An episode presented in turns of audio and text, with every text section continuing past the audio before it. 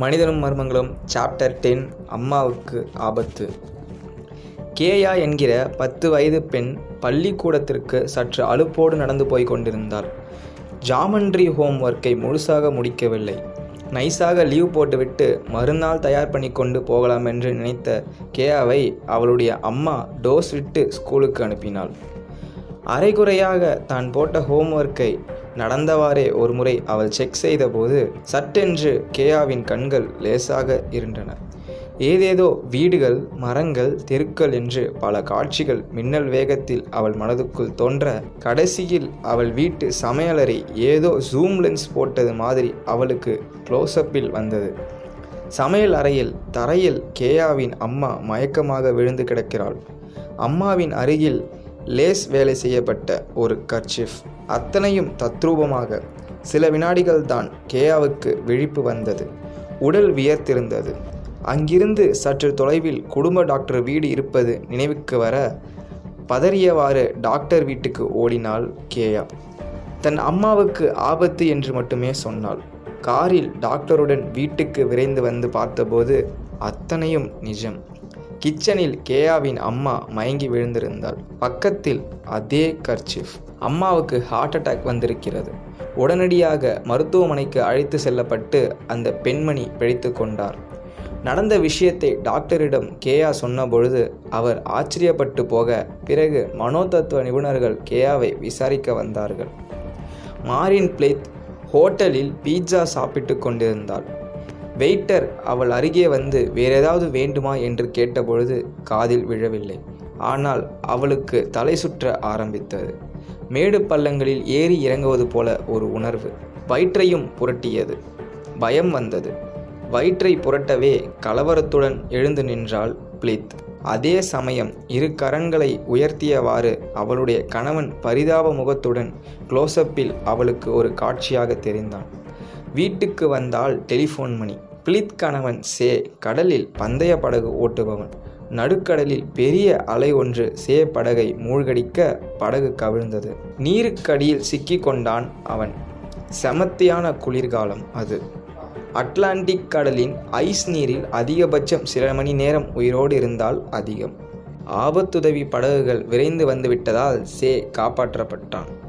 அவன் மூழ்கிய அதே நேரத்தில் கடலில் அலைகளுக்கு நடுவில் தான் போவது போன்ற உணர்வு மனைவிக்கு வந்து வாயிலெடுக்க வந்திருக்கிறது. கூடவே கணவனின் கலவர முகம். இதெல்லாம் சில ஆண்டுகளுக்கு முன் நடந்த உண்மை சம்பவங்கள். சுருக்கமாக இந்த அனுபவங்களுக்கு பெயர்தான் டெலிபதி. மனிதனுக்கு ஐம்புலங்கள் உண்டு. பார்ப்பது முகர்வது தொடுவது ருசிப்பது கேட்பது. நம் உலகை உணர்வது இந்த ஐம்புலங்களால் தான் இதை தாண்டி ஆச்சரியமானதுதான் டெலிபதி என்கிற சிந்தனை பரிமாற்றம். வியப்பூட்டும் இந்த சக்தி நம் எல்லோருக்குமே இருக்கிறது. அதற்கேற்ப பல சமயங்களில் இந்த உணர்வு தெளிவாக இயங்கவும் செய்து நம்மை வியப்புக்குள்ளாக்குகிறது. சிலருக்கு இந்த சக்தி அதிகமாகவே இருக்கிறது. அவர்களை நாம் சைக்கிக் என்று அழைக்கிறோம். தாமோதரன் வெளியூருக்கு வேலைக்கு போய் ஓராண்டு ஆகிறதே ஒரு தகவலும் இல்லையே என்று நாம் ஆழ்ந்து சிந்திக்கும் பொழுது டெலிஃபோன் மணி அடிக்கிறது. எடுத்தால் டேய் நான் தாமுடா என்று நண்பரின் குரல். வெக்கேஷனுக்கு எங்கே போகலாம்? சிம்லாவுக்கு போகலாமா? என்று நீங்கள் நினைக்கிற அதே வினாடியில் மனைவி ஏங்க இந்த வெக்கேஷனின் போது சிம்லா போகலாமா? என்றாள். இன்றைக்கு ஆபீஸில் எனக்கு ஏதோ பிரச்சனை இருக்கு என்று திடீக்கென்று ஒரு கவலை வருகிறது. ஆஃபீஸுக்கு போனால் குறைந்தபட்சம் ஒரு மெமோவாவது காத்திருக்கிறது. இதெல்லாம் டெலிபதி தான் ஆனால் நம்மில் பலர் இதெல்லாம் எதிர்ச்சியாக நடக்கிற சம்பவம் என்று நினைக்கிறோம். இப்படி ஒரு அசாத்திய சக்தி போயும் போயும் நமக்கு இருக்க முடியுமா என்ன என்கிற நினைப்புதான் ஒரு காரணம். இந்தியாவில் புராண காலத்திலிருந்து டெலிபதி மேல் நமக்கு நம்பிக்கை இருந்து வருகிறது. சாமானியர்களுக்கு இந்த சக்தி இல்லாமல் இருந்தாலும் முனிவர்கள் மகான்கள் போன்ற பெரியவர்களுக்கு இந்த சக்தி சத்தியமாக உண்டு என்று நாம் நம்புகிறோம். புராணங்களில் கூட இதை ஒட்டிய நிறைய கதைகள் உண்டு. முதலை கவ்விய யானை கஜேந்திரனை மகாவிஷ்ணு வந்து காப்பாற்றியது டெலிபதி மூலம்தானே? அந்த கால மன்னர்கள் முனிவர்களை பக்கத்தில் வைத்து கொண்டிருப்பதற்கு காரணம் அவர்களுடைய ஞான திஷ்டியின் வலிமைக்காகத்தான். இன்றைக்கும் நம் நாட்டில் இந்த சக்தி உள்ள மகான்கள் நிறைய பேர் உண்டு. போலி சாமியார்கள் அல்ல. பைபிளில் டெலிபதி பற்றிய நிகழ்ச்சி ஒன்று சொல்லப்படுகிறது.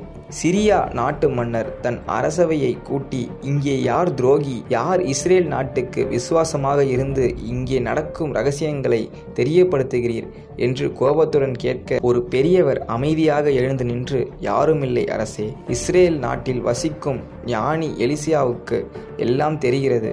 படுக்கை அறையில் நீங்கள் முணுமுணுப்பாக பேசுவது கூட எலிசியா காதுகளுக்கு கேட்கிறது என்று எடுத்து சொல்கிறார். மன்னர் திகைத்து போகிறார். அந்த காலத்தில் கிரேக்க மன்னர்கள் டெல்ஃபி என்கிற ஆலயத்துக்கு போய் ஆருடம் கேட்காமல் எந்த காரியத்திலும் இறங்க மாட்டார்கள். எதேனின்ஸ் நாட்டு மன்னர்கள் கிராக்சஸ் மட்டும் அந்த டெல்பி ஆருடம் பற்றி சற்று சந்தேகப்பட்டார்.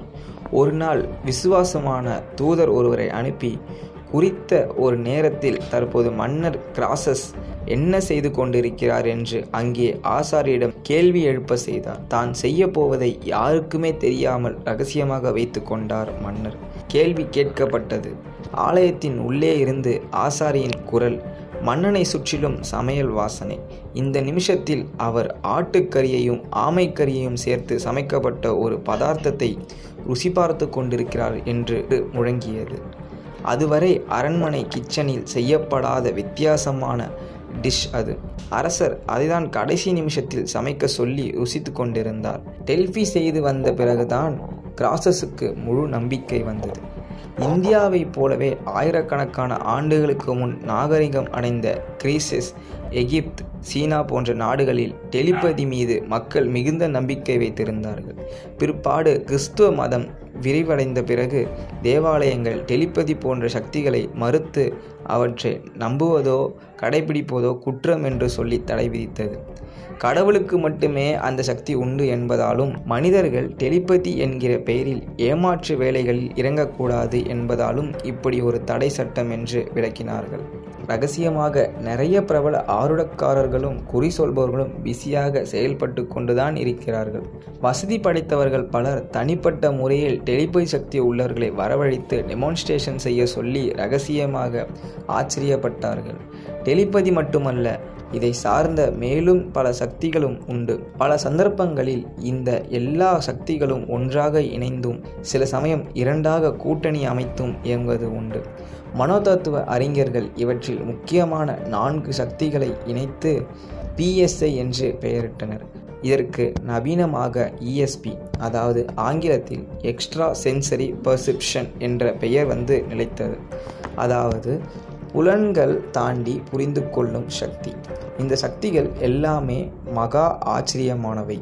இப்படியே பார்த்தீங்கன்னா ஆத்தர் மதன் இந்த சாப்டர் டென்னில் அதாவது அம்மாவுக்கு ஆபத்துன்ற தலைப்பில் கதையை இப்படியே முடிச்சிருக்காங்க. இன்னும் இருபத்தெட்டு தலைப்பு இருக்குது அது எல்லாமே ஒன் பை ஒன் அவங்களுக்கு படித்து காட்டுறேன். ஸோ இப்போ கிளம்பிய நேரம் வந்துருச்சு. Until this signing off by RJ K K bye bye